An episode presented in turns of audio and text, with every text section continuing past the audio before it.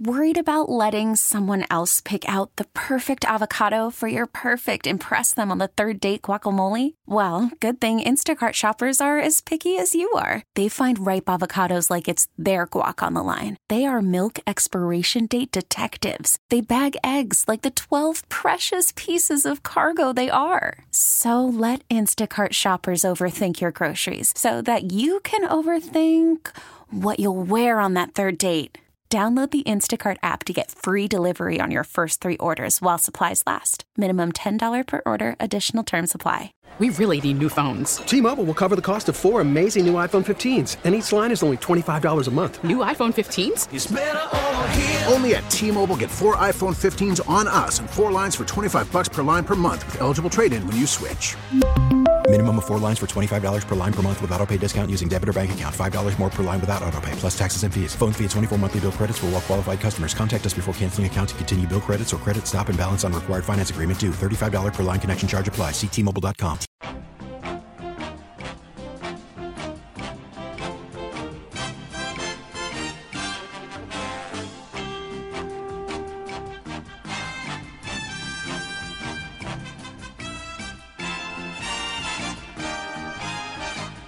All right, welcome back, everybody. Sports Talk Saturday. Joining me now on the Western Hotline, my good pal, the man, the myth, the legend. What else? Very handsome, very successful. The toast of Richmond Avenue. Soon there will be a bust of his face at the Essex Street Pub. His name is Joe Yerdon. Welcome. Good morning, Joe. How are you, my friend? Morning, Nate. That's I don't know that I've ever gotten such a warm opening to the show. I don't know. You've set the bar very high for yourself. If I should ever come back on the program. Well, that's it. Listen, I recognize that the bounty that you charge me every time you're on this show isn't enough. So I was just I better be really nice so next time he doesn't his accountant doesn't invoice me the same amount. I'm trying to get the hometown friendly discount. Yeah, well, listen, next time it'll just be a blue light as opposed to a super premium IPA. That's fair. That's fair. Yeah, maybe Miller High Life or something. Yeah, no doubt. Joe, the champagne of beers. Yes, the champagne of beers. Exactly. That it's all about class. We're all classy over here. So yeah, let's talk a little bit about last night. I am of the mind that Jeff Skinner's going to probably not be playing the game tonight.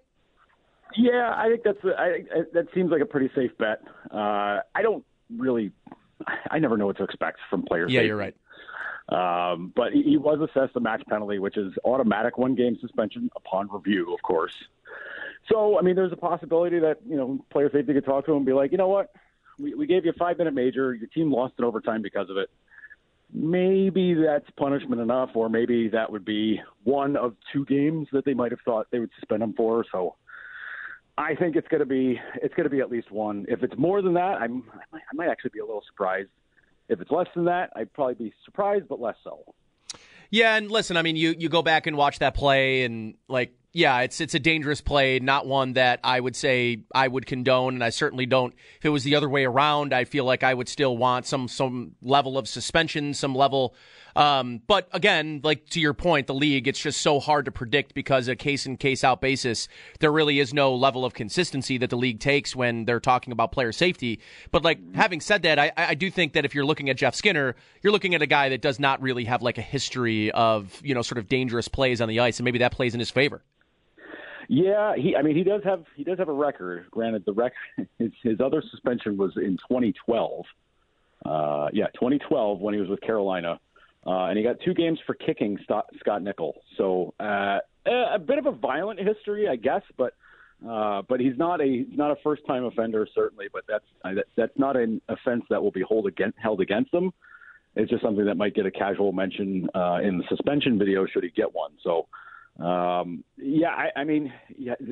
is no history. He's not a frequent offender, and he's certainly not known for doing this kind of stuff. And honestly, listen, I'm not going to put any blame on, officiating for how the game turned out last night, but the things got a little bit sketchy. So, it kind of bubbles up to that point, certainly when you have not just Jake Guentzel, but, Ricard Raquel also taking a chop at Anderson while he's got the puck covered. Yep. it's going to get some kind of retribution. But this is tonight's the last time Pittsburgh and Buffalo play each other, unless somehow there's a playoff playoff series in the future. But tonight's the last time, and I gotta, unless they really want to up the drama quotient, then they won't suspend Skinner. But I got a funny feeling he's gonna sit tonight. Tell me kind of like what you thought overall. It's kind of early for this series to just be over, which I've thought that they've been some of the most entertaining games. These are two closely matched teams, Joe. Mm-hmm. Yeah, and they're kind of at the opposite ends of the spectrum right now. Pittsburgh's an older team. It's very obvious. I mean, Jeff Carter scores the game winner last night. Jeff Carter feels like he's been around forever. Crosby and Malkin are both in their mid-30s. Chris Letang, who didn't play last night because he had a stroke a week ago, also in that sort of elevated age range. And Jake Guentzel's the new guy around, but he's 29, 30 years old or something like that. I think I don't know. I might have my ages wrong there, but their top talent is older. And you saw Buffalo kind of take it to him with the fast skating, really pressed him. I mean, he's the first period and a half, two periods, Pittsburgh was hemmed in constantly, and it was every line from Buffalo that was doing it. And it was even Crosby's lines getting stuffed in their own zone by Jost, Mittelstadt, and Olson. So I mean, everybody was on point for Buffalo last night. It's just it's an unfortunate result, but I mean they're pretty close. I mean, Pittsburgh's been playing great, and Tristan Jarry played a great game last night. He did. Week. And he's been fantastic for the last, month or so. So, I mean, there are things. I mean, Pittsburgh's been playing good. They started off the season a little slow, but they're playing good now. But, Buffalo's been right there with them. So, it's funny that they're so evenly matched, but I don't know. I look back to Buffalo's, the eight-game losing streak there when, three-quarters of the defense was out injured. Maybe that's kind of the separator right now with these teams. Yeah, and, I think that first period, just to kind of – build on what you're talking about. It felt like the Sabres could have been up 3-0. Especially early in that game. Shots at one point I think were 13-3.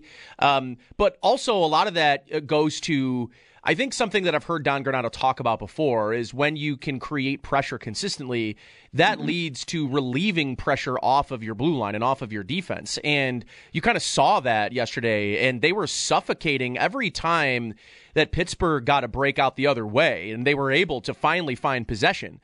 I thought that the Sabres defense, didn't matter who was out there, even the Casey Fitzgerald and Jacob Bryson line. Still, it felt like they were suffocating, and they were getting pucks, they were getting to loose pucks, getting them on the stick of somebody else quickly on an outlet pass and out of the zone. And there just was so many limited chances in that first period. And then things obviously opened up in the second, which you do assume in these games. That first period was a lot of feeling out, but I thought the Sabres dominated. I thought if you look at if they look at this game in two halves, Joe, the Sabres really dominated the first half of play in that game. Yeah, no, they absolutely did, and it was a little bit of it may have been a little bit of a shell shock for Pittsburgh because Buffalo did press them so hard.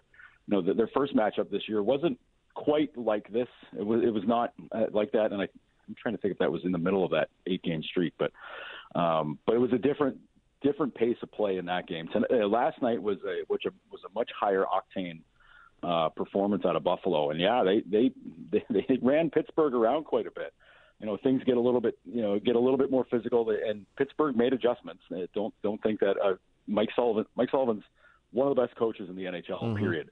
And he knows how to get his team to adjust, and he knows how to make adjustments, and they're veterans. It's a veteran squad, so they know what they're doing. So they were able to make adjustments to what Buffalo was doing, and then, some penalties happen, questionable or not, both sides, whatever. It's, the special teams can change the game, but even last night, Buffalo's PK was pretty strong. Yes, it was.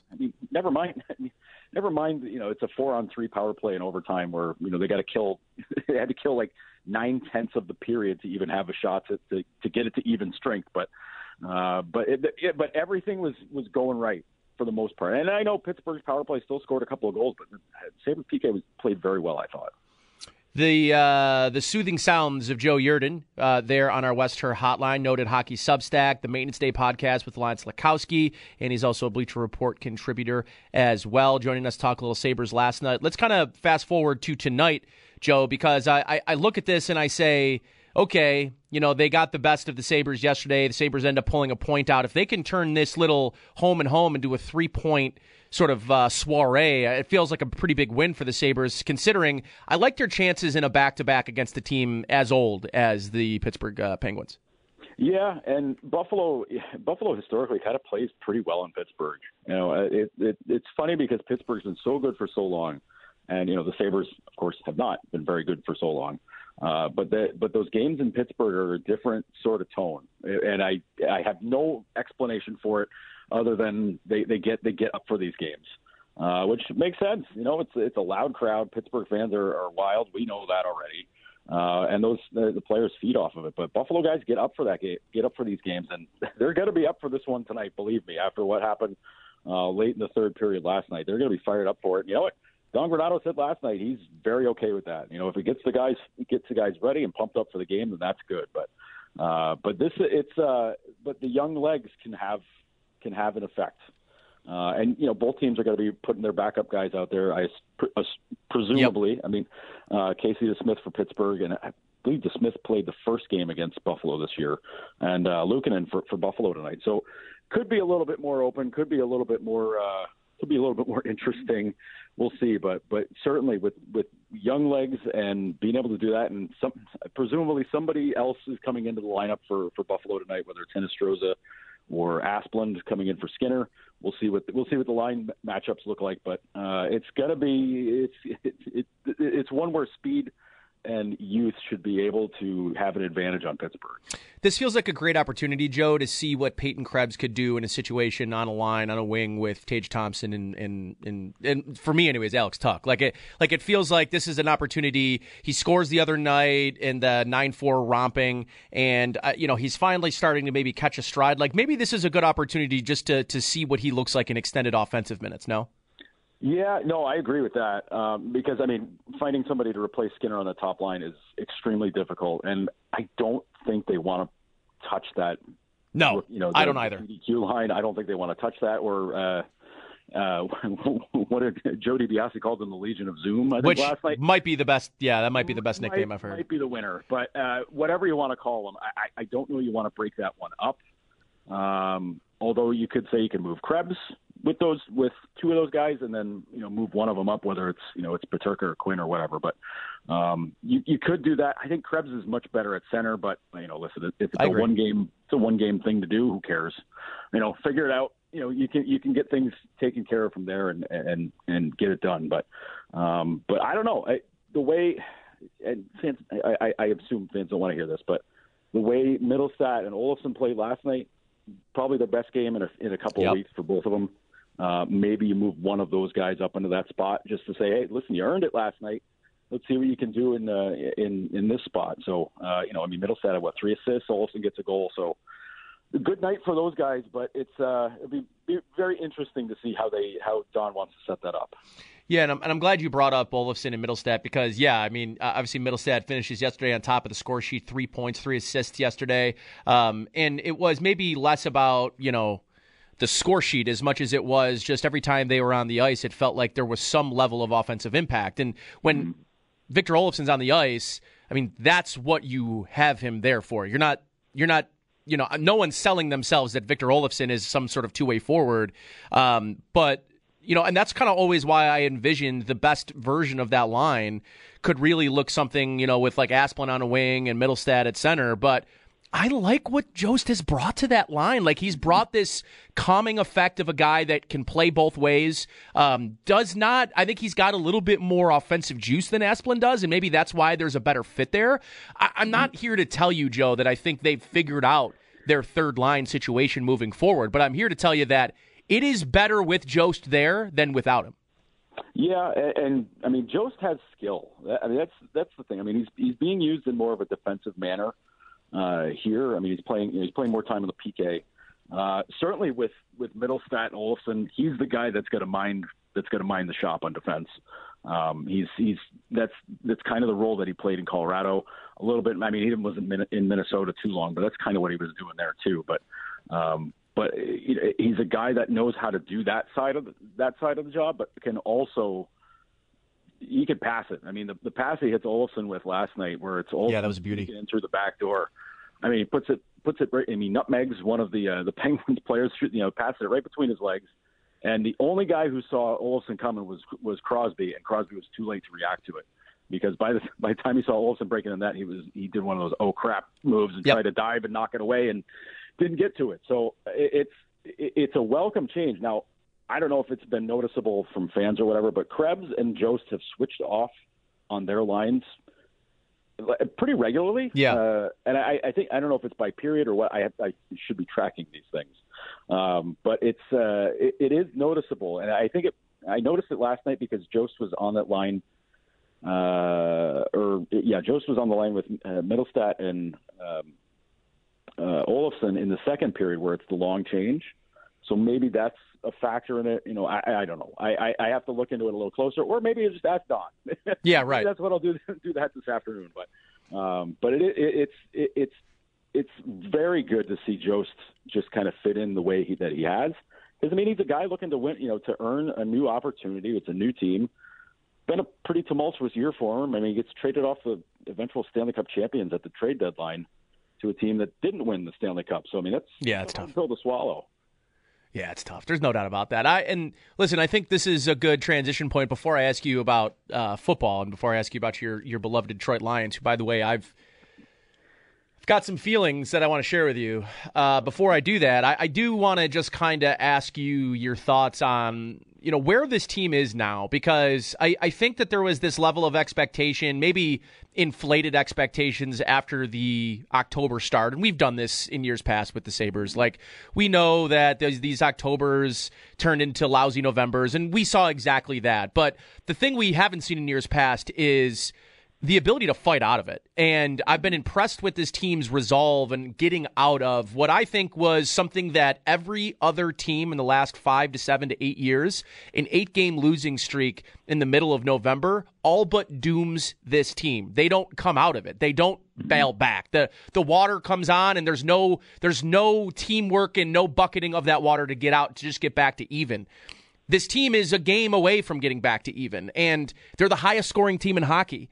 If you're Kevin Adams, how do you balance the desire to look at what they're doing and try to infuse some level of additional talent? And do you wait? Or do you say, like, right now, this team clearly needs another goaltender? And, you know, whether there's available guys out there or not, and or does this team need another maybe legitimate, a third legitimate defenseman? I think these are all good questions. I guess the question for you, Joe, is, how do you decide, if you're Kevin Adams, what to do based on maybe success earlier happening than you thought, and maybe using what Tim Murray did as a cautionary tale of getting ahead of yourself in a rebuild?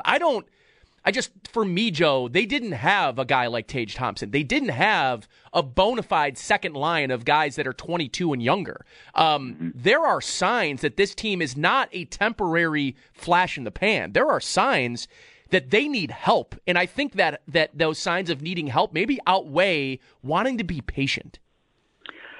It's funny you say all this, because if this was, 2017, and I would have swore you were talking about, or 2017, 2018, the first year, Sean McDermott's first year with the Bills. Yeah, right. It's similar, but it's not, because the Bills were actually in a playoff spot in the middle of the season. The Sabres are not right now, but they have, with all of these young guys and everything, there is a plan in place, certainly, for what Kevin Adams wants to do. And I'm not going to call the process. I don't want to get any trust the process nonsense out there, but there is a you can see it down the line. You can see all these young guys in Rochester that are the wheel is turning now for those guys. You know, they've gotten adjusted to that league. Now the points are coming. So everything that we saw last year, when everybody was screaming to get Quinn and Peterka up here, you know, in November, December, whatever it was, and they're like, you got to get them up here. We got to get them up here. We need the goals.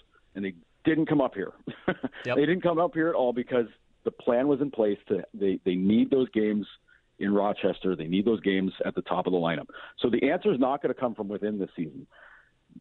If you want to change it up from the outside, I think it's a drastic change in what the idea is of what you want to do. And I think that's one where I assume everybody's going to say we want to win the Stanley Cup every year. Okay, fine. But the expectation, I think, was certainly not to be in a playoff spot already. And this, you know, if you get to that place and things are going in the right direction and you have it there for you, okay, make a push for it. But I don't think you go out of your way right now to really kind of upset the apple cart with it. So I think you know, they have an idea of what they want to do and what they want to, how they want to play it out. Obviously the fans want to, you know, say, you know, forget it, just go for the playoffs, go for it now. And, you know, goaltending is a question, defensive depth is an issue, whatever. Those are things that can be addressed down the line. Now, obviously there's guys out there that can change that up.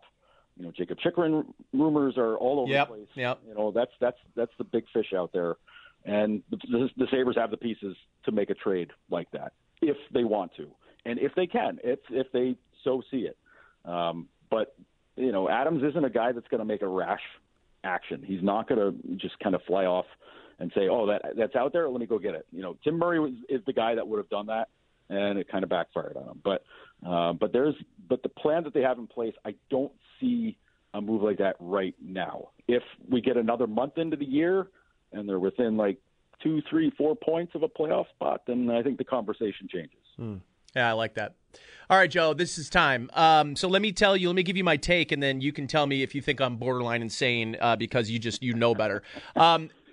I forget who I was listening to this week. I was watching ESPN, and then I was listening to, maybe it was Pablo Torre's podcast, somebody's podcast. They started talking about the Lions and this like true belief that they're going to win out, and not only just win out and finish 10-7, but you know, like that means being a playoff team. And I'm wondering, you know, keeping an eye on, like, similarly with the Sabres, right? Because it sort of feels like maybe those are two franchises that have awfully similar, maybe, paths forward here. I mean, just incredibly young at the most important positions. And then you've got Jared Goff, who I think right now is just playing at a high enough level. I'm not here telling you he's playing a top 5 quarterback, but he's playing like a top 10, top 12 quarterback. I mean, that's just reality. Look at the numbers. Yep. And with a team like Minnesota, who is 10-2 with Kirk Cousins, like this feels like if Detroit really does and can beat the Vikings this week, I think a lot of people are going to turn their attention to what the Lions look like as a 10-7 playoff team and what they could potentially do in the playoffs. And I feel like as someone that has followed the team as long as you have, it's got to feel pretty good that people are having open conversations about that and they're not ironic conversations. Yeah, I've allowed some hope to enter my heart, which is saying quite a bit. I've loved the way the offense has played all season. You know, defense was the issue, but the second they fired the secondary coach, everything changed. Yeah, tell me. By the way, that's not normal. That's not normal, no. By the way. No, it's very much not. If it was the entire defensive staff, I would have understood. But just one little change like that, and maybe it's coincidence, I don't know, but it sure doesn't feel like a coincidence. They were the worst defensive team in the league, and now they're middle of the pack. Okay, all right, like that, great change. Like, but that's what's got them back into it because they've been scoring points has never been the problem. But you know, Jamison Williams just came back. Like his first game, he got a few snaps last week. I think if they beat Minnesota, the conversation changes quite a bit because the end of their schedule is very weak. And here's how it plays out. They can win out. They'll lose the tie break for the playoffs to Seattle. Why?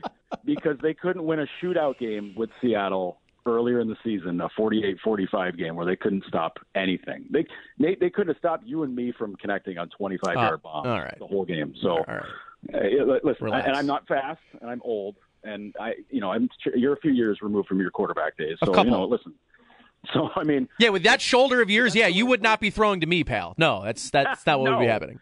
No. So it's Lions history shows that's the game that will decide it. And the last game of the year being in Green Bay, I don't know. Oh, you know, it's like it's the end boss.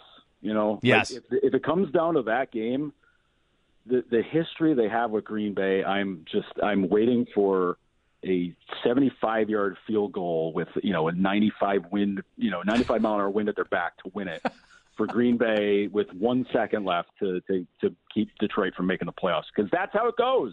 That's exactly how it always goes. I mean, Justin Tucker kicked like almost a 70-yarder against them last year to win it, and it just don't get me. There's 1,000 games that they've lost exactly like that, and this season is very much designed to have some kind of looking back and going like, geez, if they just did this one thing, that costs them. Well, so, I hope that's not the case, Joe, because I hope not either, because I'll lose my mind again. They're kind of turning into my NFC team, and I feel like they were to start this season. I root for Jared Goff's success, and I like Dan Campbell a lot. He has, I thought that the whole beginning shtick was kind of funny, and then you watch Hard Knocks and you realize just how genuine this dude is. Yeah, they're easy to root for. I'm rooting for him, so I'm hoping for the best for you, buddy. And worst case scenario, we'll drown our sorrows in Week 18 if it doesn't work well, you know.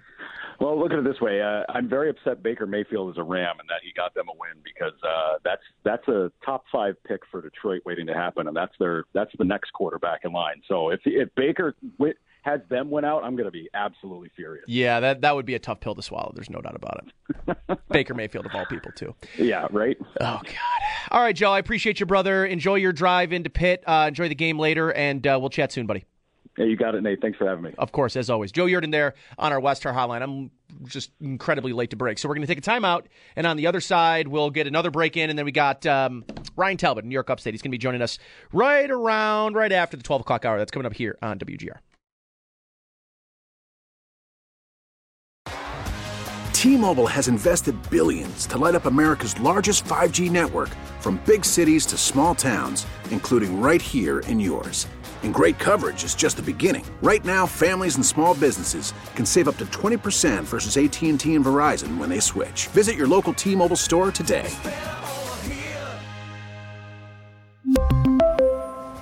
Plan savings with 3 lines of T-Mobile Essentials versus comparable available plans. Plan features and taxes and fees may vary. Spring is a time of renewal, so why not refresh your home with a little help from Blinds.com? We make getting custom window treatments a minor project with major impact. Choose from premium blinds, shades, and shutters. We even have options for your patio too. Blinds.com invented a better way to shop for custom window treatments. There's no pushy salespeople in your home or inflated showroom prices. Our design experts can help you find the perfect window treatments on your schedule. We'll even send free samples directly to you. Plus, we can handle the measuring and installation for you. Unlimited window treatments installed for just one low cost. And with Blinds.com, you'll always get transparent pricing. No hidden fees. Our free shipping and 100% satisfaction guarantee can put the spring back into your step. And into your home, too. Shop Blinds.com right now and save up to 45%. Up to 45% off for a limited time at Blinds.com. Blinds.com. Rules and restrictions may apply. Protect your vehicle's engine with a full synthetic oil change and save with Mobil 1 at O'Reilly Auto Parts. Purchase 5 quarts of Mobil 1 full synthetic motor oil and receive a $10 O'Reilly gift card after rebate. See store for details. With your Mobil 1 purchase, you'll also receive 2 times points during O Rewards Bonus Points Month at O'Reilly Auto Parts. O, O'Reilly Auto Parts.